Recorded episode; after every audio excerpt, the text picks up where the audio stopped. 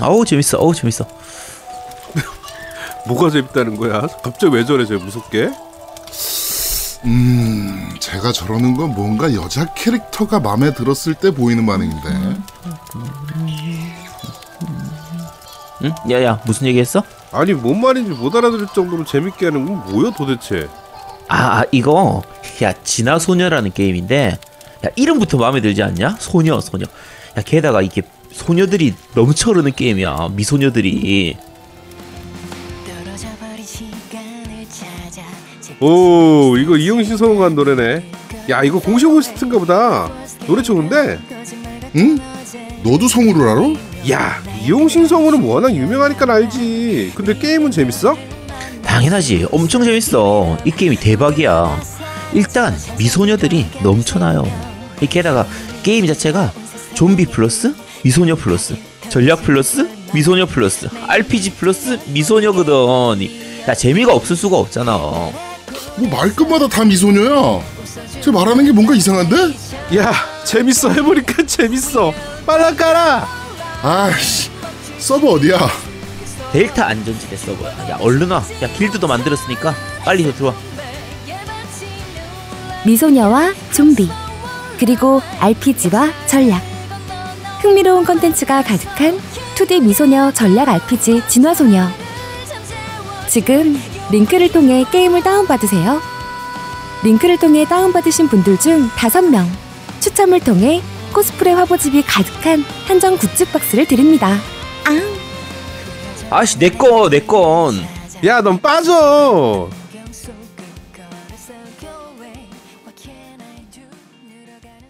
자, 첫 번째 코너입니다. 뉴스를 씹어먹는 사람들.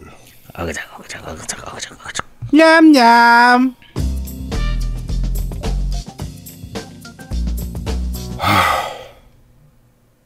제 진이 쪽 빠지네요.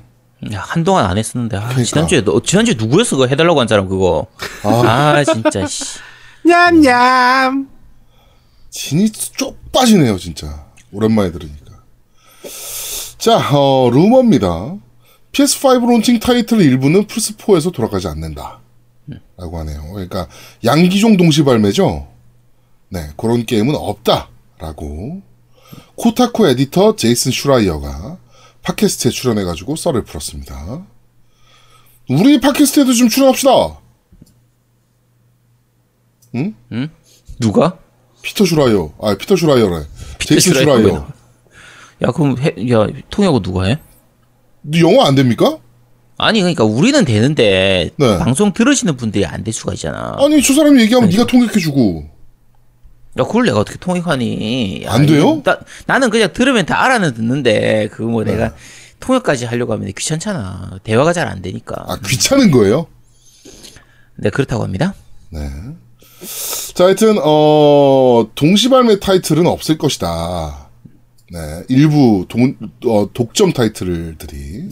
여기 약간 잘 해석해야 되는데 그러니까 플스5 런칭 타이틀 중에서 플스4하고 플스5하고 둘 다 나오는 게임들 네. 요런 게임들 같은 경우에 그 cross platform으로 되진 않을 것이다. 이렇게 네, 요 네, 얘기거든요. 그러니까 네. 어 나중에 뒤에 가서 나오는 것들은 오히려 될 수도 있는 거예요. 그러니까 네. 뭐큰 문제는 아닙니다. 큰 뭐 심각하게 문제가 그런 건 아니니까. 그렇죠. 네. 아니, 플스 5 게임은 플스5에서 해야지. 그뭐 그게 당연한 거니까요. 네. 그렇습니다. 자, 또 희한한 뉴스입니다. 소니가 미니게임기 형태의 특허를, 특허를 출원했습니다. 근데 재밌는 게, 어, 불과 며칠 전에 소니 회장이, 어, 소니 비타와 같은 사업은 이제 끝났다 라고 얘기를 했거든요. 그렇죠. 휴대기 사업은 이제 접었다 이렇게 네. 얘기했었죠. 그런데 지금 나온 특허는 미니게임기 형태, 네, 그 특허가 출원을 했습니다.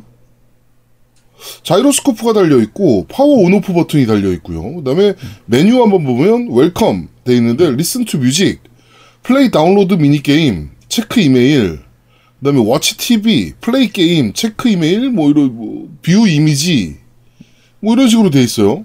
play with play game with friend 뭐 이렇게 돼 있고요. 음 컨트롤러가 아닐까 새로운 그렇게 볼 수도 있죠. 네. 왠지 어, 추가콘 같은 느낌으로 해서, 추가 컨트롤러 같은 느낌으로 해서, 듀얼쇼크 5라고 보긴 좀 애매하지만, 음. 추가 컨트롤러 느낌으로 해서 친구들이 그냥 집에 놀러 왔을 때, 어, 플스 5에 연결해서 할 수 있는 플레이를 할 수 있거나, 아니면, 어, 그 스트리밍 전용 기기로 이제 사용을 할 수 있거나, 집에서는 패드로 쓰고, 밖에 나갈 땐 요거만 들고 나가면 스트리밍 기기로 쓰거나, 어, 요런 근데 식의 지금- 플레이가 아닐까. 네, 지금 근데 그림상에서 사진상에서 나와 있는 거는 사실 굉장히 옛날 게임기처럼 좀 심플한 구조예요. 네. 뭔가 요즘 패드처럼 그런 구조가 아니기 때문에 뭔가 뭐 하다못해 플스 1 게임을 돌리기도 힘든 구조거든요. 하긴. 아날로그 스틱도 없고. 네, 그래서 도대체 이거의 용도는 뭘까? 네.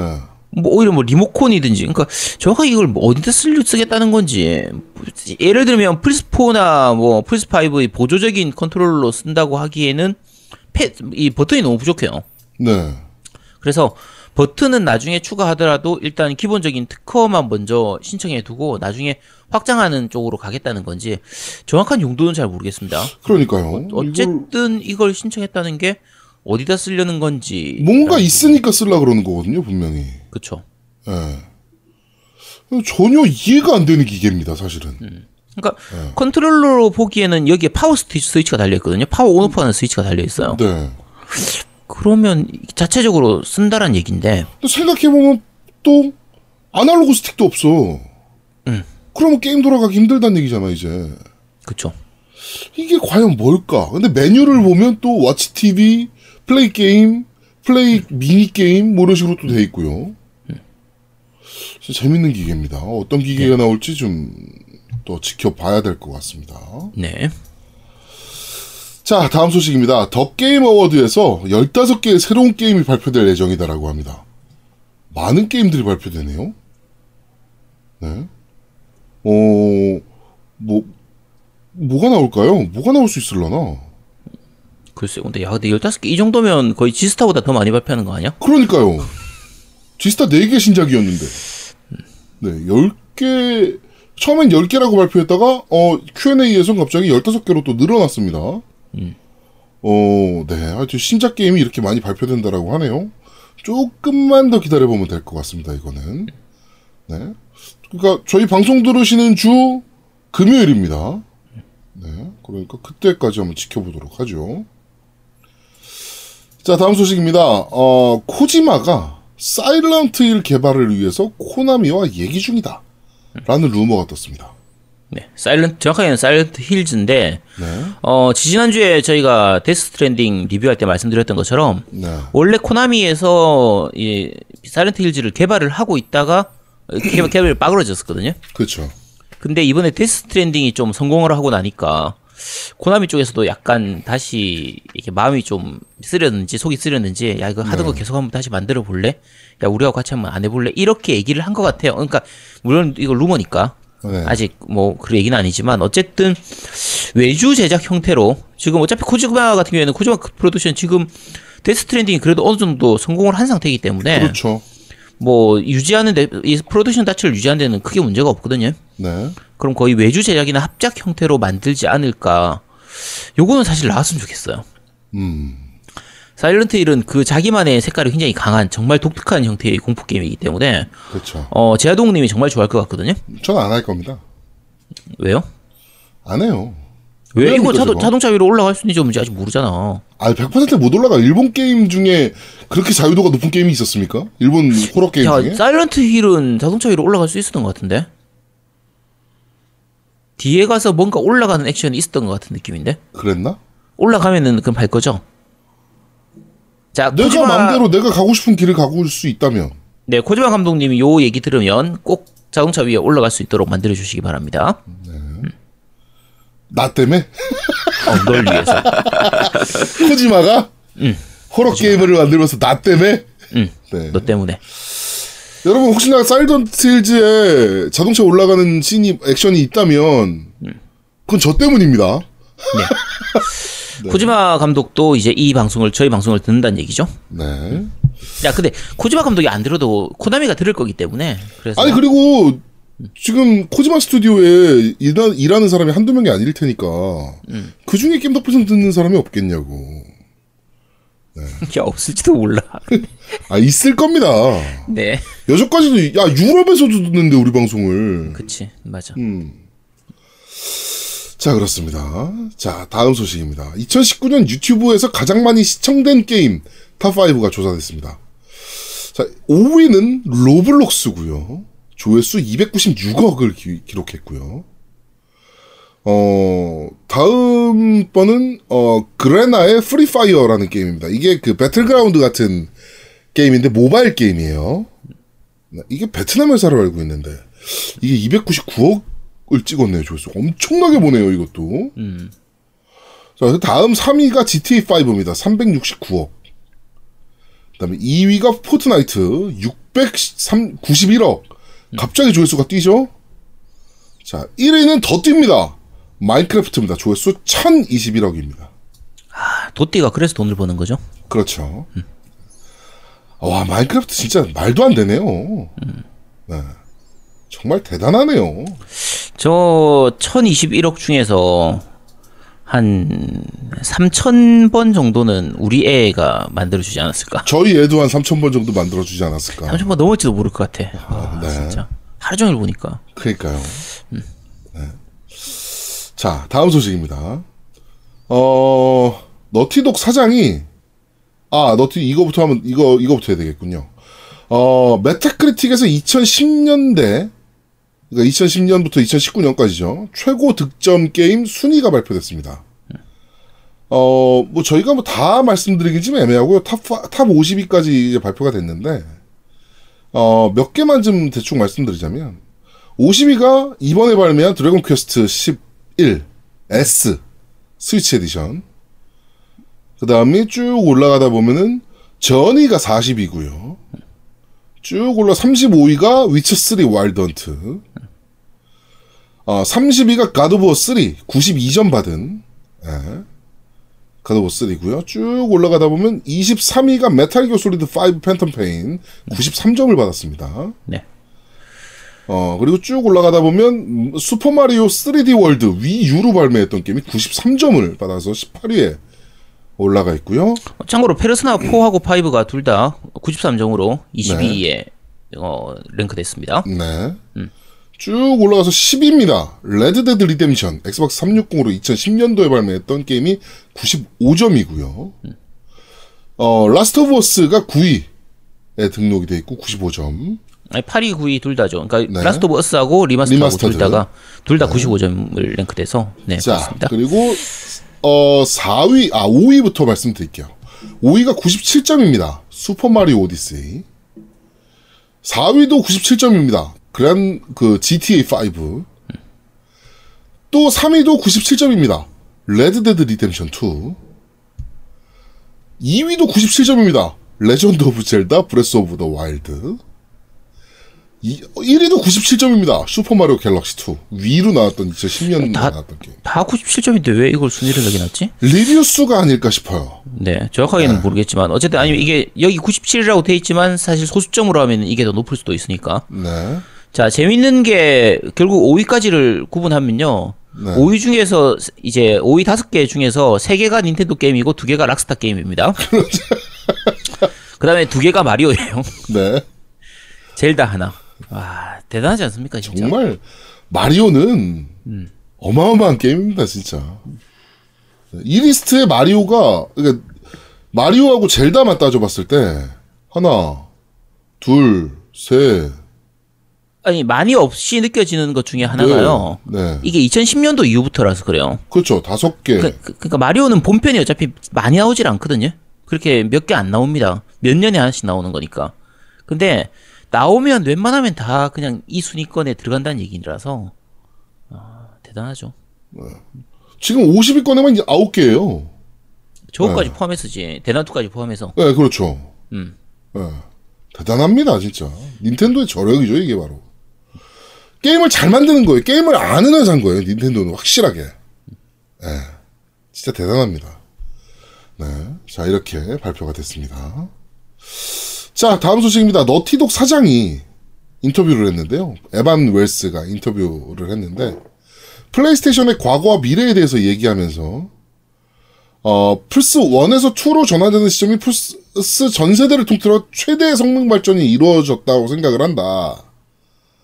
그런데 플스 5는 더 이상 유저들이 로딩을 기다릴 일은 없을 것이다. 라고 굉장히 그 과감하게 발언을 했습니다. 어, 과연 있을까요?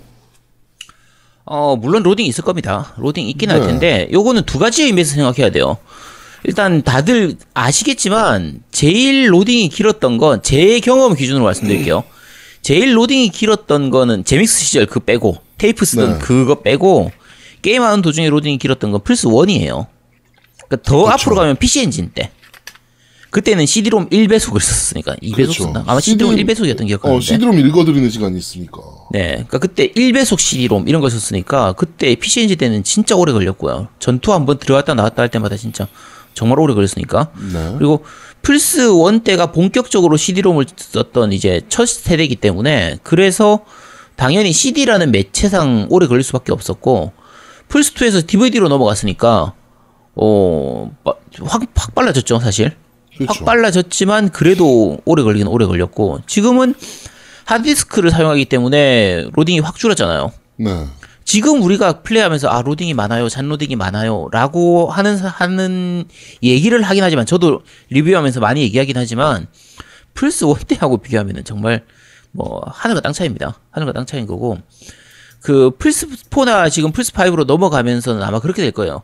플스 3에서 4로 넘을 때도 마찬가지고 단순히 기기상 성능상에서의 올라가는 것도 있지만 전반적으로 이 개발자들이 노하우가 많이 좋아졌어요. 그럼요. 그래서 로딩이 있지만 로딩을 못 느끼도록 이제 딴 거 영상 같은 거를 보여주는 동안에 로딩을 하는 이런 식의 방식을 쓰기 때문에 그러니까- 그래서 로 음, 음, 멀리 갈 거 없이 이번에 리니지 2M 같은 경우 로딩이 없어요. 음. 처음 로딩 빼고는 그 이후에 로딩이 없습니다. 이게 seamless 로딩이라는 방식이잖아요. 그렇죠. 그런 방식을 사용한다면 리- 로딩 없이 플레이가 가능하죠. 음. 네, 실제로. 그러니까 뭐 그렇게 얘기합니다. 플스 4에서 플스 5로 성능이 좋아지는 것도 있지만 그만큼 플스 4에서 플스 5로 가면서 그래픽이라든지 이런 거에서 많이 효과라든지 이런 것들을 많이 넣으니까 뭐 광, 광원 효과도 많이 집어 넣을 테고 네. 해상도도 높아질 테고 텍스처도 많이 쓰고 할 테니까 결국은 읽어들이는 속도는 빠르지만 읽어들이는 읽어야 되는 데이터량도 같이 늘어나니까 로딩이 없을 수는 뭐 있겠냐? 당연히 없을 수 없습니다. 로딩 있긴 있는데 그거를 유저들이 체감하는 거를 최대한 줄일 수 있다라는 그냥 그런 얘기로 받아들이시면 그렇죠. 됩니다. 음, 없진 않을 거예요, 당연히. 네. 그리고 어, 지금 플스4 게임 하면 많이 느끼잖아요.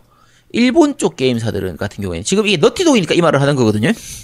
근데 그 너티독은 가능할 거야. 너티독은 가능할 건데 일본 쪽 게임사들 그 넵튠이라든지 뭐 넵튠이라든지 넵튠 같은 게임들 만드는 아이디어 팩토리 같은 그런 회사들 컴파일하트 이런 회사들은 그 도대체 그- 이 기기 성능을 가지고 왜 로딩이 필요한 건지 모르겠지만 네. 어쨌든 로딩이 되게 긴 편이란 말이에요. 많이 하는 편이에요. 그러니까 결국은 기술력의 차이도 좀 있고 노하우의 차이가 있는 거니까 네. 뭐 case by case입니다. 너티독이니까 저렇게 얘기한 겁니다. 네. 자, 어, 다음 소식입니다. 필 스펜서가 자기 트위터에 어, 이번 주에 나는 프로젝트 스칼렛 콘솔을 집으로 가져갔고 게임을 하고 있다. 와 엘리트. 어, 엘리트 시리즈 컨트롤러 2를 연결해서 지금 재밌게 게임을 하고 있다. 2020년에 팀의 팀은 굉장히 훌륭한 작업을 하는 놀라운 해가 될 것이다. 라고 염장질을 아 짜증나. 아무리 엑스박스 수장이지만 어? 발 게임기 그렇게 막 집으로 가져가도 되는 거 존나 부럽습니다. 아 부럽다. 씨. 네. 아, 프로젝트 스칼렛으로 게임을 하는군요, 필스펜서는. 네, 부럽네요. 아, 더러우면 사장해야지. 아, 저런 말 해도 되나 진짜. 여기에 대해서 댓글을 달았죠. 네. 어 제이슨 슈라이어 아까 코타쿠 네, 편집자가 그렇죠. 네. 다른 게, 야, 씨, 나는 스위치 들고 다니면 되는데? 나는 그렇게. 음, 네. 드립을 치고 있죠. 하여튼 부럽네요. 네. 야, 이거 그거하고 똑같잖아. 야, 우리 집에 황금, 금송아지 열 마리 있다. 이거하고 똑같은 거 아니야. 너희 집엔 있을 것 같아요, 실제로 근데. 누구 집에? 얘 집에? 니네 집에요. 아니 우리 집에는 없죠 당연히 그게 왜 있습니까? 금송아지 열 마리 있을 것 같습니다. 음, 네. 언제 한번 없습니다. 제가 가서 뒤져볼 생각인데 그 창고방하고 네그 게임방하고 두 군데를 한번 제가 나중에 한번 탐색을 한번 해볼 예정입니다. 송아지는 없어요. 금메달은 있는데 송아지는 없습니다. 하여튼 네, 그렇습니다. 그렇습니다. 염장질을 하는 필스펜서였고요. 자 다음 소식입니다. MS가 더 쓰- 가볍고 더 싼 보급형 엑스박스 록하트를 출시한다라고 합니다. 어 이거 원래 출시하려 그러다가 계획이 없다라고 이제 다시 한번 번복이 됐었는데 네. 이게 또 바뀌었습니다. 출시하는 걸로. 어, 별도의 디스크 드라이브 없고요. 다운로드용 기계죠. 그러니까. 그다음에 4K보다는 1440p 게임을 목표로 개발될 거고 SSD와 CPU의 업그레이드가 가능할 것이다. 라고 합니다. 음, 다운로드용 기계입니다. 결국에는 결, 그러니까. 네. 음. 어, 이게 근데 CPU가 교체 가능하다는 얘기가 이러면 PC 아닙니까? 아니 이게 교체가 가능하다는 얘기야? 아니면 네. 그냥 라인업을 나눈다는 거 아니에요? 그냥 업그레이드가 가능합니다라는 거 보니까 어, CPU를 업그레이드 한다는 게 이게 뭔지 모르겠네요. 여러 가지 종류로 내겠다 이런 의미를 얘기한 거 아닐까? 어쨌든 근데 국내 한정으로는 사실상 디스크 드라이브를 거의 안 쓰기 때문에 네, 다운로드 전용으로 나오면 좋거든요. 그렇죠. 지난번에 엑원 S가 다운로드용 나 그게 나왔었죠. 네네네. 그 플- 이 디스크 드라이브를 없애는 네, 거. 없앤 버전. 근데 이제 디스크 드라이브를 없애는 게 단순히 없는 게 중요한 게 아니고 그만큼 크기라든지 이런 걸 줄여야 되잖아요. 그렇죠. 발열 줄이고 크기 그쵸. 줄이고 네. 네. 그러니까 디스크 드라이- 드라이브가 차지하는 공간이 꽤 되기 때문에 그래서 음. 그만큼 크기도 줄어들고 무게도 줄어들고 전력 소비량도 당연히 줄어드는 거고 이런 부분들이 있어서 어, 없는 모델을 그렇게 따로 만드는 것 자체는 괜찮은데 어, 지난번 S처럼 음. 다 겉목이 겉모습 다 똑같고 디스크 드라이브만 빼고 이건 아무 의미 없는 짓이고요. 그렇죠. 네. 그렇다고 가격이 굉장히 많이 차이가 나는 것도 아니고. 그러니까 어느 정도 가격을 줄인 버전으로 크기도 좀 줄이고 좀 더 가볍게 나온다고 하면 요 저는 오히려 이걸 살 것 같아요. 음, 저도 만약에 제가 만약에 엑스박스가 없는 상황이다라면 음, 네, 요거 살 것 같습니다. 그렇죠. 네. 만약에 처음 나올 때부터 이 모델이 있었다라고 하면 선택지에 있었다라고 하면 그러면은 샀겠죠. 이미 있는 상태에서 다시 살 이유는 없겠지만 그렇죠. 자, 다음 소식입니다. 코지마가 인터뷰를 하면서 차기 게임에는 한국 배우 송강호를 출연시키고 싶다라는 얘기를 했습니다. 기생충을 너무 오래 인상 깊게 본 영화라고 꼽으면서 송강호는 예전부터 게임에 꼭 함께하고 싶었던 배우다. 기회가 닿는다면 꼭 오퍼를 드릴 것이다. 라고 어, 인터뷰를 했네요. 음, 공포작 게임에 송강호 잘 어울릴 것 같지 않습니까? 그렇죠. 잘 어울리겠죠. 그러니까 물론 이제 저희가 약간 생각은 해야 되는 게 요거 자체가 우리나라에 내한했을 때 그때 물어보는 그런 내용이기 때문에 그렇죠. 예. 그냥 립 서비스일 수도 있긴 합니다. 네. 있긴 한데 실제로 코지마 히데오 감독이 박찬욱 감독을 되게 좋아해서 네. 박찬욱 감독의 그 복수 사면작 있잖아요. 그렇죠. 근데 그걸 이제 좀 되게 재밌게 봤었다라고 얘기하더라고요. 음. 그래서 그런 부분들을 감- 감안하면 그때 복수는 다이것에서도 송강호 나왔었죠. 그렇죠. 맞지? 그렇고 그래서 그 이미 송강호는 어느 정도 해외에서도 좀 많이 알려진 편이고 연기력이라든지 그런 것들은 좀 많이 알려진 편이고 그 이- 캐릭터가 좀 있기 때문에 어, 충분히 있을 가능할 것 같아요. 이거는 음. 절대 불가능할 내용은 아니죠. 네. 뭐 출연하면 좋겠네요. 음. 네. 송, 좀 더, 그냥 이게 저런 게 있잖아요. 한국 사람들, 특히나 자국 배우가 출연한 게임들 같은 경우는 몰입감이 좀 달라지는 부분이 있긴 하잖아요, 사실은. 예. 뭐 이병헌이 나왔던 게임도 그렇고, 네, 로스트 플래닛. 그냥 로스트 플래닛, 예, 그것도 그렇고, 몰입감이 좀 달라지는 부분이 분명히 있기 때문에, 특히나 송강호는 연기 좋기로 또 유명한 게임이, 유- 아, 유명한 배우고, 네, 물론 이제 망작들이 많긴 하지만 또 결국에 영화에서. 예, 생각보다 망작 많은 배우잖아요, 송강호가. 음. 예, 그런데 음, 이번에 깐에서 또 영화 또 상도 받기도 했고 기생충으로 어, 좀 출연했으면 좋겠습니다. 송강호가 게임에 대한 그런 선입견만 좀 없었으면 좋겠네요. 네. 송강호가 그런 게 있을 수도 있으니까 사실은. 그치 알수 없죠. 네. 아, 내가 무슨 게임이야. 야, 게임 같은 거에 뭘 출연을 해. 뭐 이렇게 생각할 수도 있기 때문에 실제로. 네. 그런 것만 없다면 출연하면 좋겠습니다. 음. 그럼 출연료는 어떻게 되는 거지? 어차피 뭐 초상권하고 다 받으니까. 그리고 그런가? 이번에 Norman Reedus, 그러니까 저 Death Stranding 같은 경우에는 그 목소리도 아마 직접 했었을 거예요. 그러니까 좀 많이 바쁜 배우들 같은 경우에는 이 face 이제 스캔만 하고 실제로 네. 목소리는 본인 목소리를 안 넣는 경우도 많아요. 그렇죠. 그리고 어차피 다른 여러 가지 다른 나라들로 쓰게 될 경우에는 그 하나로 할 수가 없기 때문에 네. 특히 뭐 예를 들면 송강호가 한다 영어로 다 할 수는 없잖아. 그치. 그렇다고 한국어로 할 수도 없는 거고. 그러니까 대부분 얼굴만 일단 본인 거 쓰고 나머지는 그냥 성우들이 다 하는 경우가 많은데 이번에는 본인이 Norman Reedus는 본인이 직접 했던 걸로 기억하거든요. 그러니까 네네네. 정확하게 모릅니다. 근데 게임 하면서 들었을 때는 어 이거 본인 목소리 맞는 것 같은데 라는 느낌이라서 그래서 어뭐 그런 목소리 안 넣는다라고 하면 작업량이 많진 않으니까 얼굴만 쓰면 되는 거니까 뭐 많이 받진 않겠지. 그렇죠. 예. 자, 다음 소식입니다. 아, 이번 주 뉴스를 씹어먹는 사람들은 여기까지 진행하도록 하겠습니다. 네. 자, 그 게임 뉴스 하나 더 있습니다. 네, 말하십시오. 네, 그 Call of Duty 시즌이 돌아왔습니다. 시즌 패스가 네, 시즌? battle pass. 그게 이제 그 이렇게 저 한 게임이 지금 원래는 Apex Legends가 지금 그렇게 했었어요. 시즌 제도로 해서 이렇게 게임을 했었는데 어, Call of Duty가 요번 짝에서 그, 그 레벨 70레벨이 되면 그 한 바퀴 도는 게 없어졌잖아요. 네네네네. 그게 없어지고 시즌 제도가 도입된 거야. 음. 그래서 계속 그 게임을 할 수 있는 그런 컨텐츠들을 계속 생산해 내려고 하는 거더라고. 그래갖고 뭐 신규 총기가 추가되거나 아니면 신규 캐릭터가 추가되거나 뭐 이런 것들을 좀 하더라고요. 네.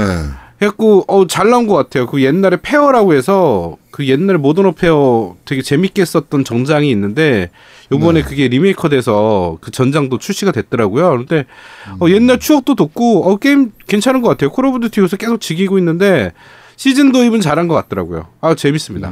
네. 네. 알겠습니다. 저는 싱글 이후에 안 해서. 아 근데 그게 Call of Duty가 이제 옛날에 그 총기 풀거나 레벨업 하는 게 그렇게 어렵지 않았거든. 음. 근데 요번 장부터 되게 어려운 거야 느낌에. 그러니까 총기 푸는 것도 한 세네 배 정도 더 어려운 것 같아요 예전에 비해서. 네. 그게 장기간 즐길 수 있는 컨텐츠를 유지하기 위한 뭔가 그런 요소들을 넣어놓은 것 같더라고. 야, 근데 그런 걸 억지로 어렵게 만들면 말 그대로 억지로 늘리는 것밖에 안 돼서 아 근데 그게 억지스럽긴 한데 음. 어좀 답답할 순 있죠. 옛날에는 그렇게 노가다를 심하게 할 필요가 없었는데 지금 많이 해야 되니까. 그렇죠. 근데 게임 자체가 워낙 재밌으니까 그런 요소가 목표 의식이 되니까 음, 게임을 더 장기간 즐길 수 있게 되는 요소 중에 하나가 되는 것 같더라고. 음. 네, 장기간 즐기실 분들한테는 좋죠. 뭐 저하고는 네, 그렇죠. 상관없는 얘기입니다. 네, 저랑 상관없는 얘기입니다. 네. 그렇습니다. 네. 네. 자, 이번 주 뉴스를 씹어먹는 사람들은 여기까지 진행하도록 하겠습니다. 자, 두 번째 코너입니다. 이번 달에 뭐 나와요?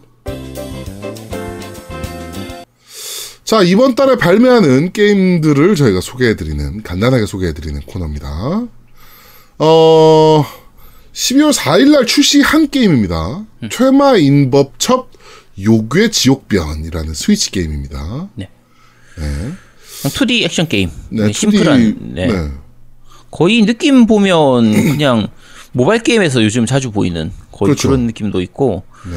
아, 이게 PSP 시절에는 이런 게임들 참 좋았었는데 네.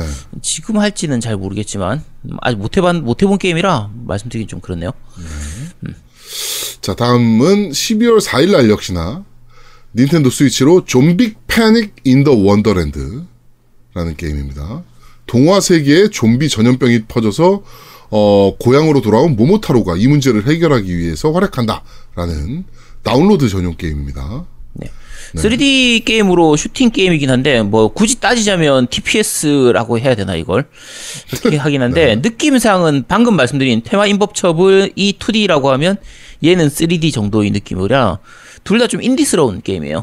그래서 음, 요런 게임들 스타일 좋아하시면 심플하게 하는 거 좋아하시면은 뭐 해보셔도 될 것 같습니다. 뭐 저희는 아마 안 할 것 같지만 네, 저희는 안 할 겁니다. 네. 자, 그리고 12월 5일에 End of Eternity 4K HD 리, 아, edition이 발매를 했습니다. 네. 네. 이거 어떤 게임입니까? End of Eternity. RPG 게임이에요. 요거 세가 세가였죠 제작사가 기억이 정확하게 안 나는데 근데 어 총을 사용하거든요. 그래서 이제 전투가 굉장히 독특한 게임이었고 세계관도 되게 특이하고요. 세기말 느낌 비슷하고 뭔가 좀 그런데 그 스타일리시한 gun 슈팅 gun 액션이 가능 보다 들어가 있는 RPG 게임이에요. 음, 그래서- tri-Ace 게임이군요. 네, 되게 특이한 스타일의 게임이었어요. 근데 내가 이 게임 기억하기로는 그 여자 주인공 팬티 볼라고 하는 게임이었는데. 아, 굳이 그런 게임 아니에요. 뭐 보일 수도 있지만 왜냐면 이게 휙휙 돌면서 이렇게 총을 쏘고 이렇게 전투가 그렇게 벌- 벌어지거든요. 그러니까 애들이 그냥 쏘는 게 아니라 막 이렇게 돌아다니면서 쏘면서 장소 옮겨가면서 쏘는. 그러니까 전투 느낌이 요거를 오히려 저 뭐지 그 Final Fantasy 15탄 있잖아요. 네. 거기 보면 애가 이렇게 왔다 갔다 하면서 싸우잖아. 네. 그게 어떻게 보면 얘의 영향을 받지 않았나 싶었, 싶었던 정도 수준이라 어쨌든 굉장히 독특하고 재밌는 게임이에요. 네. 그래서 어 가격도 저렴한 편이고 물론 이제 HD remaster 판이기 때문에 어 가격은 뭐 비싼 게 저렴한 게 당연하다고 하면 당연하다고 할 수 있지만 한글화가 됐거든요. 네. 원래 원판이 한글화가 아니었잖아. 음, 어, 그렇죠. 네, 이게 플스 3, Xbox 360 요때 나왔던 게임인데 어, 한글화가 됐기 때문에 그때 혹시 못 해보셨던 분들 있으시면 요건 한번 해보시기 바랍니다. 이거 괜찮아요. 굉장히 독특한 게임이라서 괜찮은 게임입니다. 자, 어, 다음 게임입니다. 12월 5일 날 Rune Factory 4 Special이 스위치로 발매가 됩니다. 네. 그리고 빠르게 좀 넘어갈게요. 어, 벽람항로 Crosswave 플스4판이 12월 5일 날 발매가 됐고요. 아, 나 그거 되게 궁금한데 이거 구입하지 않았어? 아제트? 아니, 저 아직 안 샀습니다. 어, 나 이거 되게 궁금한데 아제트 사서 평가 좀 부탁드려요. 이게 사실 예전 같았으면 이거 샀을 게임이에요. 나 혼자 산다에 소개했을 게임이라. 네. 근데 이게 그 벽람항로하고는 전혀 다르고요. 그 캐릭터들이 나오는 어 거의 그러니까 RPG 게임 스타일의 전투는 3D 슈팅 게임 이런 느낌이 들어가 있고 네. Neptune처럼 이렇게 스토리를 즐기는 게임이에요. 오히려 네. 그 인물들끼리 서로 대화하고 얘기하고 하는 이벤트 이런 것들을 보는 재미로 거의 그렇게 하는 게임이라서. 노우미가 좋아하는 게임 회사가 만든 건데, Idea Factory. 네, 아, 맞아요. 그러니까 Neptune 내가 되게 스타일이지. 음. 궁금해. 그래서 이 게임을 아제트가 사면 물어보려고 그랬는데 샀다는 얘기를 안 해가지고 지금 기다리고 있어요. 살려고 생각은 하고 있는데 요게 하, 이렇게 방송에서 이런 말씀 드리면 안 되는데 요거는 진짜 급속도로 덤핑될 게임이라 음, 그래서 어 일단 좀 보고 있는 중입니다. 네. 아마 크리스마스 때까지는 충분히 뭐 제가 살 만한 가격대로 내려가지 않을까. 이게 CFK 게임인데 덤핑되면 안 되는데, 네. 아 근데 야 이런 게임 이거 안 될 수가 없는 게임인데 이거. 어 병남왕로 좋아하셨던 분들은 하, 하시고요. 캐릭터가 되게 예쁘게 잘 빠졌는데 캐릭터 일러스트가 벽람항로 그 모바일 게임의 이걸 거의 그대로 가져왔어요. 네. 그래서 그 이제 일러스트들을 그대로 있기 모해와 게임. 예, 그래서 어 괜찮 그러니까 그래픽 자체는 나쁠 수가 없 그러니까 일러스트 자체는 나쁠 수가 없죠. 워낙 일러스트 quality가 좋았던 게임이니까. 근데 이미 모바일에서 다 봤는데 굳이 이걸 왜 다시 뭐 이런 느낌이라서 어 뭐 그렇습니다. 나중에 저 해보긴 해볼게요. 해보고 나면 니 혼자 산다에 소개를 해드리도록 하겠습니다. 자, 다음 게임입니다. 12월 5일날 Moonlighter라는, 어, 플스 4로 roguelike 액션 게임. 네, 나오는데 요거는 이미 Steam판하고 스위치판으로 발매가 되어 있기 때문에 해보신 분 많을 거예요. 저는 이제 Steam판으로 했었는데, 어, 뭐라고 하지? 그러니까 이상한 던전 같은 느낌처럼, 이제, 아, 이상한 던전하고 좀 다른데? 어쨌든, 흔히 roguelike 게임에다가, 이제 본, 이제 마을로 올라와서는 그 물건을 판매하는 장사까지 같이 해야 되거든요. 네. 그래서 내 가게를 키우고 더 이제 town을 좀 더 많이 하고 요걸 계속 왔다 갔다 하는 게임이라 꽤 괜찮은 게임이에요. 꽤 특이한 재미가 있는 게임이라서 조금 답답한 부분도 있지만 뭐 나, 낮밤 이런 거 이용하는 부분들도 있고 꽤 그 재밌는 게임입니다. 요거는 네. 아마 이미 하신 분들 많을 거예요. 요건 그리고 12월 6일에 Assassin's Creed Rebel Collection이라고 스위치로 Assassin's Creed 4 Black Flag와 Assassin's Creed Rogue 어, 싱글 플레이와 DLC를 하나에 모은 게임입니다. 네. 네, 발매하고요. 12월 6일 날 Ancestors 인류의 여정이라는 게임. 어, 천만 년에서 200만 년 전 아프리카를 배경으로 인류의 선조가 돼서 지역을 탐험하고 종족을 위해 영역을 확보하고 유전자 변이를 통해 환경에 적응해 나가는 모바, 모험 서바이벌 게임이다라고 하네요. 말 그대로 생존 게임이죠. 일반적으로 마- 자주 보는 생존 게임인데 어 요것도 해보긴 어, 해봐야겠죠. 자, 그리고 12월 11일 날 피싱 바렌트해라는 어, 낚시 게임입니다. 네. 노르웨이 북부 바렌트해를 무대로 어, 어선을 타고 최고의 어군을 찾아 노르웨이 바다를 누비는 시뮬레이션 게임입니다. 네, 뭐 도시 어부 이런 거 좋아하시는 분들은 해보시도록 하시고요. 네. 어, 우리는 패스할 것 같습니다. 낚시를 안 하니까. 그렇습니다. 자, 12월 12일에 신사쿠라 대전 플스4 버전이 발매합니다. 어, 사쿠라 대전 시리즈 좋아하셨던 분들은 많으실 텐데 사쿠라 대전 5가 나온 지 지금 12년 만에 다시 네. 나오는 건데 완전 reboot 게임이거든요. 네네네. 아예 다른 게임으로 나오는데 어 요거는 제가 말씀드릴게요. 그 지금 플스 쪽에 체험판이 올라와 있습니다. 네. 해보시도록 하세요. 꼭 한번 해보시도록 하세요. 그래야 본편을 안 살 수가 있는 게임이라. 이거 아 진짜 지- 이렇게 말씀드리기 힘든데 제가 사쿠라 대전 시리즈 중에서 지금 최초로 건너뛰게 될 시리즈인 것 같아요. 그러니까 어, 그 정도예요? 네, 본편 진짜 외전까지는 다 못했어도 본편은 사쿠라 대전은 제가 다 했었거든요. 네. 리메이크 되면 리메이크도 하고 막 그렇게 했었는데 근데 이거는 전투 방식 자체가 달라졌어요. 그러니까 사쿠라 대전이 원래 그 저 뭐지 그러니까 시뮬레이션 RPG 방식으로 진- 네. 진행이 되는데 방식이잖아요. 네 시뮬레이션 방식인 아, 그 RPG 방식인데 요거는 그 액션 그러니까 그 무쌍 시리즈처럼 그런 느낌으로 진행이 되거든요. 음. 근데 무쌍 시리즈도 나쁘진 않잖아. 뭐 바꿀 수도 있지. 그런 식으로 전투 방식 바꿔 가지고 괜찮아지는 경우도 많이 있으니까. 근데 적이 되게 적게 나오는 무쌍. 어 거의 그런 느낌. 그러니까 굳이 따지면 무쌍이나 데메크 같은 느낌. 그런 느낌에도 가까운데 어 그래픽이 되게 엉성하고 타격감이 되게 부족한 데메크라고 해야 되나? 아니면 적이 되게 적게 나오는 무쌍이라고 해야 되나? 어쨌든 그래픽도 그렇게 아주 좋은 편은 아니고요. 네. 어 그리고 제일 큰 부분 중에 하나가 일러스트가 바뀌었어요. 네, 캐릭터 그거는 디자인. 바뀌었죠. 네, 캐릭터 디자인이 바뀌었는데 어 혹시 누가 누구로 바뀌는지 혹시 아시는가요? 모르죠. 아, 바뀌었다며. 너가 이- 너 입으로 얘기했지 않습니까? 음, 네. 바뀐 건 알, 알죠. 그림체가 바뀌었으니까. 네. 어 쿠보 타이토가 디자인을 맡았어요. 원래 후지시마 교스케가 맡, 맡았었잖아요. 오나이 여신님 그 네, 작가. 네, 그렇죠. 네. 그 작가가 사실은 사쿠라 대전 지금까지 그러니까 사, 사쿠라가 아니라 사쿠라 사쿠라 대전 지금까지 시리즈들을 계속 맡아서 거의 아이덴티티였거든요. 네. 근데 그 디자이너가 바뀌었는데 뭐 하다 보면 되게 이질감이 좀 많이 느껴지는 편이에요. 게다가 그러니까 지금까지의 사쿠라 대전의 그게 좀 익숙해져 있다 보니까 좀이 뭔지 약간 어색한 느낌이 드는 그런 부분도 있고 쿠보 타이토 같은 경우에는 아는 분들은 다 아는 혐한의 그 인성 쓰레기인 작가잖아요. 음, 모르시나요? 그래요? 네, 몰랐어요. 이 작가가 내가 블리치 작가였나? 아마 그랬던 걸로 기억하는데 그 저 블리치 맞죠? 네, 블리치 작가인데 그 일본 내에서도 되게 인성 안 좋은 걸로 유명해요. 음, 그래서 저 제가 사실 개인적으로는 뭐 작화가 인성이 어떻든 뭐 어떻든 이런 거 별로 신경 안 쓰는 편인데 왜냐면 게임 내에서 그게 묻어 있지만 않으면 별로 신경을 안 쓰는 편인데 네. 얘는 신경을 안 쓸 수가 없는 애인데다가 애시당초에 그다지 이 작화가 그렇게 좋은 편이 아닌 느낌이라서 저는 캐릭터 디자인 자체도 좀 별로예요. 아, 그래서 게임 상에서 구현하는 거는 그 전장의 발큐리아 느낌처럼 되게 cartoon rendering으로 스타일이라고 해야 되나 어쨌든 되게 잘 표현을 했는데 그 기본적인 캐릭터 디자인도 마음에 안 들고 전투도 너무 재미가 없고 밋밋하고 그래서 어 체험판만 해보고 손절한 시리즈입니다.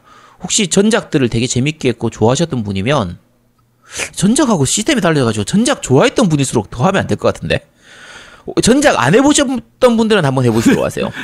차라리 새 마음 새 뜻으로 시작하면 괜찮을지도 몰라. 근데 지금까지 사쿠라 대전 시리즈를 해왔던 분들이 하면 오히려 별로일 것 같은 그런 작품입니다. 네. 네. 알겠습니다. 어, 그런 게임이다라고 합니다. 예상 바뀌네요. 자, 12월 12일에 Monster Boy와 저주받은 왕국, 플스4와 스위치로 발매합니다. Wonder Boy 시리즈죠. 네. 네, 최신작. 자, 그리고 12월 12일에 Ghostbusters The Video Game Remastered가 플스4와 스위치로 발매를 하고요. 네. 자, 그리고 12일 날 또 닌텐도에서 어, 스위치로 쇼- Samurai Shodown 네, 발매를 합니다. 네, 뭐 플스4로는 이미 나왔던 게 지금 스위치로 이식되는 거죠. 그렇죠. 자, 그리고 12일에 또 스위치로 닌자 자자마루군 collection이라는 게임이 발매를 하고요. 이건 옛날에 나왔던 거 그냥 합본으로 나오는 겁니다. 네. 네. 그 다음에 19일에 어 Bubble Bobble 4 Friends라는 게임이 닌텐도 스위치로 아, 발매를 보글 합니다. 보글보글이죠. 네, 보글보글. 자, 그리고 19일에 무쌍으로 치 3 얼티메이시 플스4와 스위치 PC로 발매합니다. 네. 네, 우리 노우미가 하겠죠? 이거는. 할 것 같아요. 음, 아, 이거 할것 같아요? 음, 저는 할 것 같아요. 네. 와, 근데 이거 너무 오래 걸리는 게임이라. 근데 무쌍으로 치를 워낙 좋아해서 노우미가 근데 이걸 지금 다시 하려고 하면 와, 진짜. 네. 네. 한번 해보시도록 하세요. 전, 전 할까? 네. 할 수도 있, 있지만. 음. 자, 26일에 닌자박스라는 닌텐도 스위치 게임이 발매합니다. 네, 뭐 탈주 닌자를 찾아내 동료로 삼아 나만의 비밀 기지를 만드는 어 그런 게임이다라고 RPG 게임이다라고 하네요. 근데 이 게임은 폭주는 닌자님이 하셔야 되겠네. 그쵸. 닌자 박스니까. 네.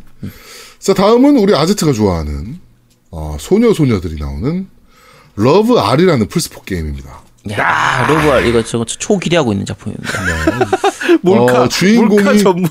네. 고등학교 2학년인 주인공이 여름에 만난 6인의 소녀와 2개월간 연애를 하며 사진 촬영 시에는 motion sensor를 통한 직관적인 조작 및 피사계 심도를 지원하는 연애 시뮬레이션 photogenic 게임. 네. 말 그대로.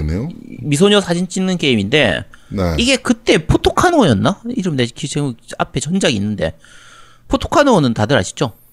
아니요, 모르겠습니다. 그 섬? 섬 마을에서 이렇게 갖고 사진 찍으러 어, 가는 네, 거 네, 아니야? 사진 그거 맞지? 그거 맞아요. 응, 네. 알아, 알아. 그러니까 응. 요게 사실은 시리즈물이라고 보면 돼요. 러브알 같은 경우에.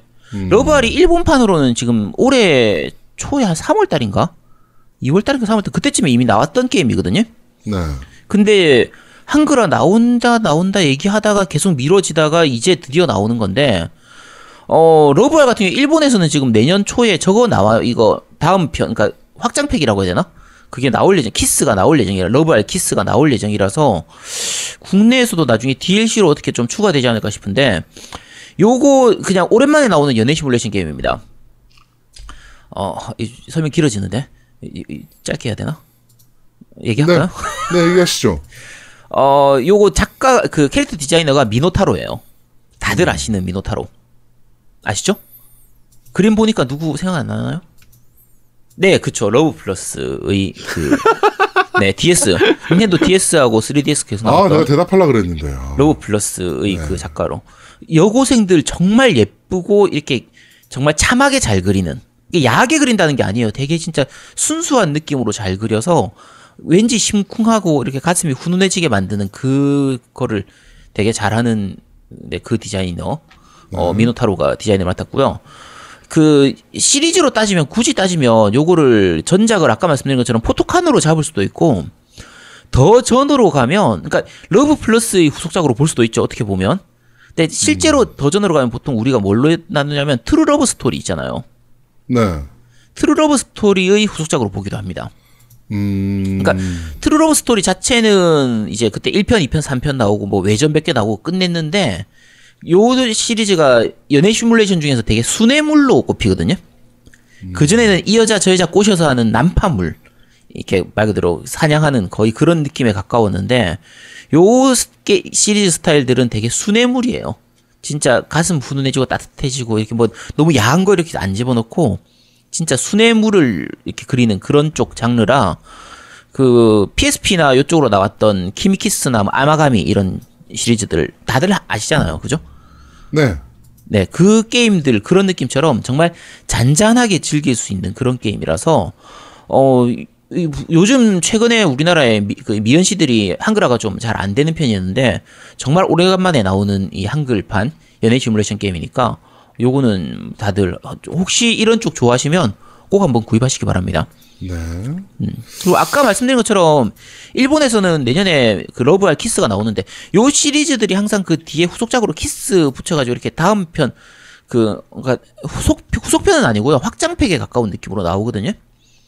근데 일본 같은 경우에는 그 본편 있으면 DLC로 그걸 확장을 할 수 있기 때문에 아무래도 국내에서도 본편이 잘 팔리면 잘 팔리려나 근데 아, 본편, 본편이 잘 팔리면 어쨌든 키스가 나올 겁니다. 나올 것 같으니까 여러분 많이 구입해서 꼭 확장팩이 나올 수 있도록 도와주시기 바랍니다. 네.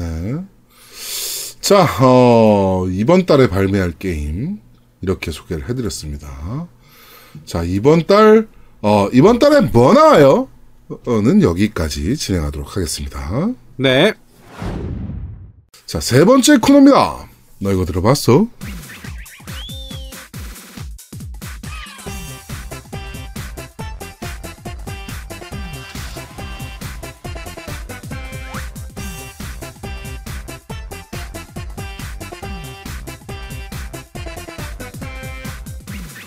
이건 다 들어보셨을 겁니다, 아마. 지금 나오는 곡은. 네. 마리오 카, 아, 마리오 카트래. 네, 크레이지 레이싱 카트라이더에 나오는 메인 테마 곡입니다. 무려 15분짜리 곡인데요. 네, 요거 노우미가 알아서 잘 잘라서 넣을 거라고 생각을 하고요. 네. 뭐 이건 안 들어보신 분 없죠? 이 곡은 설마. 없죠? 이걸 안 들어본 사람은 없겠지. 이거 안, 이- 그러니까 라이더를 안 했던 사람도 PC방 다니다 보면 자연스럽게 듣게 되는 게임, 노래죠. 그리고 이거는 방송에서도 좀 쓰였던 곡이라. 그치. 네, 뭐, 뭐, 뭐, 방송에서 레이싱이 나오거나 뭐 이런 장면에서 좀 쓰였던 곡이라서 워낙 유명한 곡이라 이거는.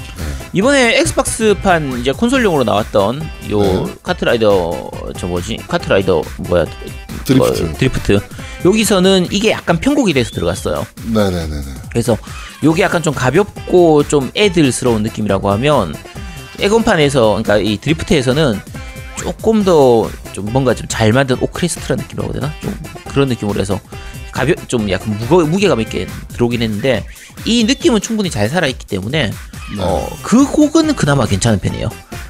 사운드나 이런 것들은 다 좀 별론데 요곡 편곡에서 들어간 거는 꽤 괜찮게 들어간 걸로 보이니까 어 나중에 엑스 그 엑원 가지고 계신 분들이나 PC 쪽으로 카트라이더 해보고 싶으신 분들은 한 번씩 즐겨보시기 바랍니다. 네. 자, 끝까지 듣고 오시죠.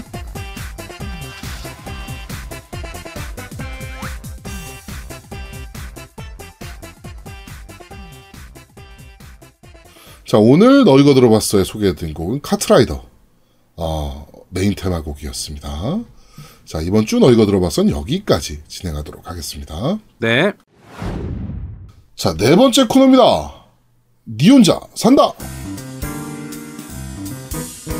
자, 이번 주 니 혼자 산다는 오랜만에 노우미가 준비한 어, 니 혼자 산다입니다. 어떤 게임입니까? 네. 게임은 코드베인. 나온 지 좀 네. 된 게임이고요. 그렇게 뭐 오래된 건 아니고. 네. 어, 제가 네. 초 기대했던 작품이에요. 아 이걸 기대했었어요? 네, 왜냐면 소울류로 나온다고 해서 그다음에 아, 저는 사실 이거 나오기 전에는 네. 모넌준 줄 알았어요. 아, 저는 소울류인 줄 알았어요. 저는 처음부터. 아, 해보고 나서 소울리온 거 알고 아주 좀 대실망을 했던 게임입니다. 아 그리고 이게 아까 그 아제트님이 얘기한 것처럼 모넌유라고 생각할 수밖에 없었던 게 이 게임 개발사가 시프트인데 갓이터 시리즈 개발사예요. 네, 갓이터 개발사잖아요. 맞아요. 네. 근데 이제 이 게임 개발하느라고 갓이터 3를 마벨러스가 개발했죠. 그게 다 이 게임 때문에 그런 겁니다. 그러니까 그래픽 느낌이라든지 여러 가지로 갓이터 느낌이 좀 많이 느껴져요. 사실. 그렇죠. 예, 많이 네. 느껴지죠. 그래픽이나 뭐 이런 것들이. 네. 어, 일단은 단점부터 까고 볼게요. 단점은 일단은 스토리가 뭔 개소리야. 그러니까 스토리에 몰입이 전혀 안 돼요. 근데 스토리도 딱 가디터 느낌처럼 그렇게 뜬금없이 이렇게 가는 부분이 있잖아요. 뱀파이어 갑자기 뭐 그렇게 나오는 그런 아, 거. 그러니까 뭐 주인공이 기억을 잃었어. 근데 이게 웃긴 게 이게 그 스토리의 최대 단점 중에 하나가 뭐냐면 스토리에 몰입감이 없는 이유가 있어요. 왜요? 가장 중요한 부분이 주인공의 역할이 없어. 음. 그러니까 주인공은 많은 NPC들이 얘기하는 흐름에 따라서 그냥 가만히 듣기만 하는 일밖에 안 해. 아 그러고 보니까 노미님이 주인공 대사 없는 거 싫어하잖아요. 맞아요. 나 주인공이 비주 비중이 주인공의 비중이 없는 게임을 싫어해. 음. 주인공이 중심이 돼서 주인공 말 그대로 주인공이잖아. 내가 중심이 돼가지고 내 스토리가 나로 이어져야 되는데 이런 개뿔이 씨 나는 기억을 잃었어. 그랬는데 NPC들이 막 스토리를 진행해. 그럼 나는 걔를 쫓아다니는 것밖에 안 해요. 뭐야 이게 개판이지. 그러니까 주인공이 대단한 능력자거든요. 뭔가 본인만의 특수한 능력을 가지고는 있어요. 그렇지 능력자야 능력자인데 어휴, 근데 본인이 왜 능력이 있는지도 모르고 그게 무슨 능력, 능력인지도 잘 모르고 뭐 거의 그러는 거죠. 그러니까 모든 스토리 진행은 다 NPC들이 알아서 해요.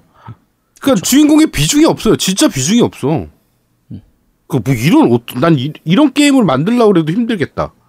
그러니까 요게 게임 customize를 할 수, 그러니까 캐릭터 cus- customize를 할 수 있으니까 뭐 여자로 만들 수도 있고 남자로 만들 수도 있고 이런 부분이 있다 보니까 이제 그래서 그 주인공의 이 목소리라든지 이런 걸 없애 뭘로 만들지 모르니까 남자로 만들지 여자- 여자로 만- 만들지 모르고 이러다 보니까 그래서 해놓은 것 같은데 차라리 이럴 것 같으면 그냥 아스트랄 체인에서 할 때처럼 캐릭터 한 둘 중에서 딱 골라라. 그냥 그런 식으로 했으면 좋겠는데 굳이 캐릭터 customize를 해서 너무 저렇게 캐릭터성을 없애버릴 필요가 있나 조금 아쉬운 부분인 것 같아요. 아 근데 그렇게 customizing 해도 주인공의 비중을 넣으려면 당연히 넣을 수 있지. 아예 없는 게 아, 말이 그러니까. 되냐고. 아예 영 1도 없어요. 그렇죠. 아 그리고 두 음. 번째 단점은 이 사실은 소울류잖아. 소울류의 강점은 뭐예요? 손맛이야. 맞아. 얘 손맛이 없어. 타격감이 없어요. 진짜 손만 나면 타격감 너무 나빠요. 근데, 근데- 보면 가디터도 타격감이 그렇게 좋은 게임은 아니에요. 그렇지. 거의 그 수준이에요. 진짜 그 수준이에요. 그런데 얘가 웃긴 게 타격감이 없는데 무기는 묵직해. 그게 문제야. 무기가 빨리 움직여서 그러니까 굉장히 좀 어, 빠른 공격을 하거나 이렇게 해서 무기가 좀 가벼운 느낌은 상관이 없는데 무기가 묵직해. 그런데 그러니까 막 뭐 뭐죠? 대형검 막 이런 거 들고 막 싸우는데 타격감이 없으니까 아 이게- 너무 없어. 그러니까 타격감도 없고 피격감도 없어요. 그렇지, 내가 맞았을 없어. 때도 그러니까 보통 우리가 다크 소울 시리즈들 하다 보면 내가 음. 적을 때렸을 때 그 가가각 하는 느낌의 그 손맛도 있고 내가 맞았을 때 진짜 그 맞을 때 아 내가 진짜 아픔을 느낄 만큼 그래 그 내가 이게- 아픔을 느끼지 다크 소울 같은 근데 경우는 이 코드베인은 내가 때린 건지 안 때린 건지 맞아도 HP 주는 거 봐야 알아요. HP 봐보면 어 내가 맞았는데 어 내가 지금 맞고 있었는데 거의 그런 느낌처럼 아 너무 타격감 피격감 좀 잘 표현을 못한 것 같아요 진짜. 맞아요 음. 근데 이제 그 모든 단점을 다 무시할 수 있는 게 딱 하나 있습니다 장점 음 뭐가 있죠? 아까 아제트가 얘기하는 캐릭터 customizing 야 그게 다 장점이라고? 그럼요 캐릭터에 어 그러니까 어디서 나온 캐릭터들을 다 따라할 수 있어. 그래갖고 그 인터넷 사이트 가보면 Code Vein customizing 해가지고 어 뭐 소아온 주인공 뭐 여자 캐릭터 customizing 값 막 해갖고 나오는데 어 정말 비슷해요. 음, 그리고 그 customizing 하면 그 사실은 게임 in-game 안에서는 별로 그렇게 두각이 안 나오는데 이 게임은 in-game 안에서도 아 이뻐 그치 잘 표현되죠. 아 어. 아스나 나도 한번 찾아봐야겠네. 진짜 이뻐 예. 그래가지고 아이 아스나 어떻게 만드는 거야? 찾아 찾아 좀 찾아줘 링크 좀 줘. 아, 내가 링크 줄게요. 음. 그 customizing만으로 이 게임은 최고야. 아 이- 그게 진짜 장점- 진짜 이쁘게 잘 만들었다니까 정말로 보는 게 그래? 손맛은 없는데 이 보는 미가 있어. 음 어 너무 진짜 와 나 어마어마해요. 그 다음에 그 주인공의 그 같이 딸려온 그 또 NPC가 하나 있는데 그 NPC 여자 NPC의 옷 스타일이 너무 이뻐. 붕대 감고 있는 거. 음, 거의 찢기듯이 이렇게 나오는 그, 아, 너무, 너무 좋아. 이 게임의 장점입니다. 근데 걔 좀 로리 스타일 아닌가요? 아니야, 거유 스타일이죠. 음, 그러니까 로리 거유. 네. 아, 좋아. 네. 좋아. 그러니까 이 게임 장점은 딱 그거예요. 예. 이뻐요, 아, 그게 이뻐. 단가요? 네, 이뻐요. 이쁘고, 그 이쁨 때문에 계속 하게 돼. 네. 네. 끝입니다. 어, 기, 기본적인 스타일이나 게임 구성은 진짜 딱 소울 스타일이에요. 그러니까 이제 세이브 시키는 포인트 그쪽에서 시작해가지고 돌아다니다가 shortcut 열고 그리고 적들 죽이고 세이브 포인트 오면 다시 적이 부활하고 그냥 거의 비슷한데 이 게임을 하다 보면 와 Dark Soul이 얼마나 잘 만든 게임인지 알 수 있습니다. 네, 맞아요. 그래서 나는 계속 아쉬운 거야. 이 customizing 기술과 Dark Soul이 합쳐지면 얼마나 좋았을까? 음. 그 두 개 합쳐지면 와 진짜 대박인 게임이 나오는 건데. 아 이건 좀 많이 밋밋한 편이었어요. 저도 굉장히 생각보다 좀 많이 밋밋하고 적들의 연출이나 이런 것도 그러니까 컨셉은 나쁘지 않아요. 이제 뱀파이어라는 컨셉이고 뱀파이어인데 이제 괴물로 변하고 피를 구하러 다니고 막 이렇게 앵벌이하고 세기말의 뱀파이어 이런 느낌이라 기본 세계관이나 컨셉은 뭐 흔하다면 흔한데 나쁘진 않았거든요.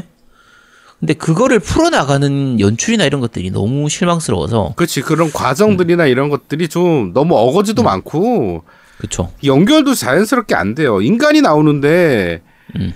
그러니까 인간은 식량이잖아 어떻게 보면. 그쵸. 또막 그런 또 거기서 누구는 이제 그거를 식량을 또 지키려고 하고 막 아 몰라. 또 이상해.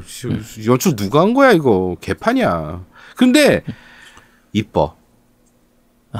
이쁜 거 하나로 그냥 모든 게 용서가 되는 거네. 네 그래서 저는 계속 꾸준히 했습니다. 재밌게. 혹시 이뻐서. 엔딩 보셨나요? 아 엔딩은 엔딩 근처까지 갔다가 일단 멈췄어요.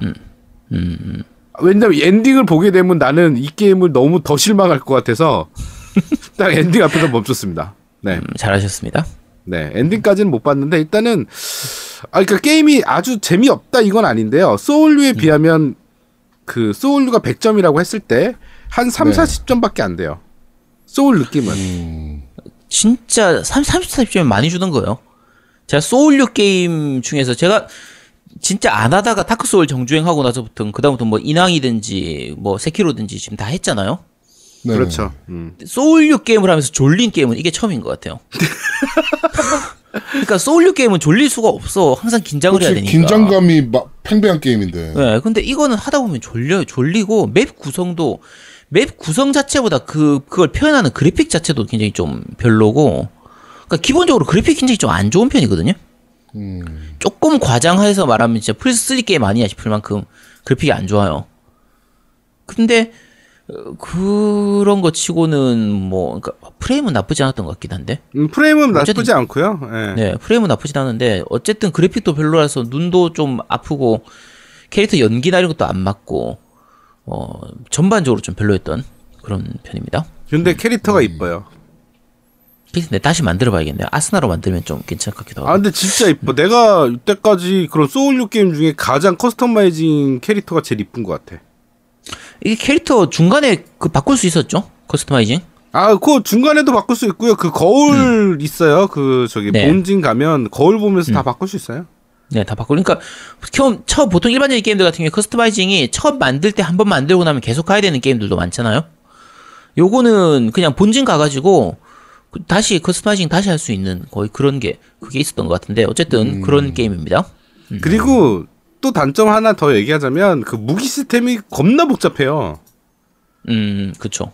그 Blood Veil인가? 뭐 하여튼 그거를 중간에 막 계속 바꿔가지고 막 그걸 또 아, 맞아, 맞아. 됐다 그래. 뭘 그렇게 복잡하게 막 Dark Soul 간단하잖아. 때리고 맞고, 응? 피하고 이거밖에 없는데 뭘 이상한 걸 또 도입해가지고 또 거기서 무슨 기술을 쓰고 뭐 피를 빨고 또 아유 그러니까. 처음부터 아예 그냥 HP, MP 이렇게 하고 그냥 뭐 기술, 뭐 스킬 이런 식으로 하면 되는데 얘들 나름대로 무슨 중이병, 진짜 중이병스럽거든요. 그래픽도 그렇고 연출도 그렇고 스토리도 그렇고 정말 중이병으로 꽉 찬 게임이라 아까 노미님이 얘기했던 주인공 외에 옆에서 있는 그 수수께끼의 여자 걔도 마찬가지고 정말 중이병스러운 게 똘똘 뭉쳐져 있는 게임이라서 어 지- 하다 보면 손발이 오글오글하는 그런 부분들 많을 겁니다. 아 근데 level up도 웃겨요. 다크 소울 같이 다크 소울은 진짜로 level up을 할 때 어떤 내 능력치를 올릴지를 되게 고민하게 되거든. 내가 여기서 어, 뭐 체력을 올린다거나 아니면 기력을 올린다거나 막 이런 거를 되게 고민하게 돼. 1포인트를 올리는데 엄청난 고민하게 되는데 얘는 그냥 level up이야. 그러니까 그쵸. 어떤 특정 능력치를 올리는 게 없어요. level up하면 알아서 올라갑니다. 어, 그냥 level up, level up. 이거니까 아우, 그렇습니다. 에휴. 네. 근데 이뻐. 그치? 그러니까 각 무기라든지 skill은 여러 가지가 있어요. 예를 들면 총 같은 거 쓸 수도 있고 거기에 따라서 예, 내가 skill을 그때그때 내가 무기도 바꿔가면서 쓰고 skill도 바꿔가면서 쓰고 buff 같은 거 이런 것들도 그때그때 쓰- 이렇게 쓸 수 있는 그런 부분들이 있어서 스킬 시스템은 어떻게 보면 다크소울보다 더 많아요. 많은데 그다지 그렇게 땡기는 느낌이 아닌 막상 게임 안에서 그게 그렇게 잘 느껴지지도 않고 그래서 여러 가지로 좀 어설픈 다크 소울 갓 이터하고 다크 소울을 섞었는데 왠지 좀 단점만 섞은 느낌 거의 그런 느낌에 가까운 게임인데 customize를 제가 안 해봐가지고 어, 나중에 해봐야겠네. 음, 네, 알겠습니다. 그 customizing 하면 느낄 거예요. 제가 왜 이런 얘기를 했는지. 이 게임에 god인 이유가 있어요. 이 게임은 god입니다. customizing은 진짜 딴 게임에서 다 본받아야 돼.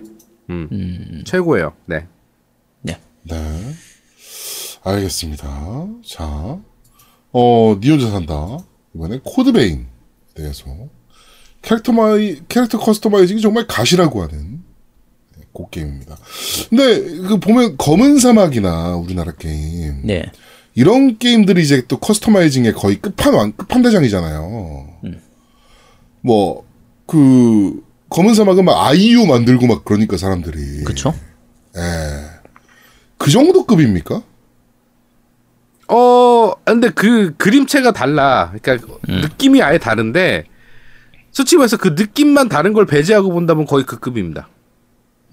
어, 그 정도예요? 아, 예술이에요. 이 또 볼륨감이 아, 볼륨감은 검은 사막도 못지 아, 않은데. 해봐야겠다 진짜. 근데 검은 사막은 좀 리얼한 느낌이잖아요. 음, 실사한 리얼하지 느낌에 않는 어, 가까운 그렇지. 그런 느낌이고 얘는 좀 만화 스타일이라고 보면 돼요. 알겠습니다. 네, 그런 게임. 코드베인에 대해서 한번 소개해 드렸습니다. 그러니까 이 게임을 즐기시려면 그냥 customizing하고 저장하고 나서 그냥 나오세요. 그럼 돼요. 그럼 다 즐기신 거예요. 아 재밌다 이러고 나오시면 돼요. 참고로 이거 이것도 그 체험판 있으니까 customizing만 궁금하신 분들은 그냥 체험판만 하시도록 하세요. 네. 자, 이번 주 니 혼자 산다 코드베인에 대해서 소개해 드렸습니다. 자, 저희는 잠시 쉬고 3부에서 여러분들을 찾아뵙도록 하겠습니다. 뿅! 뿅뿅뿅. 뿡뿡.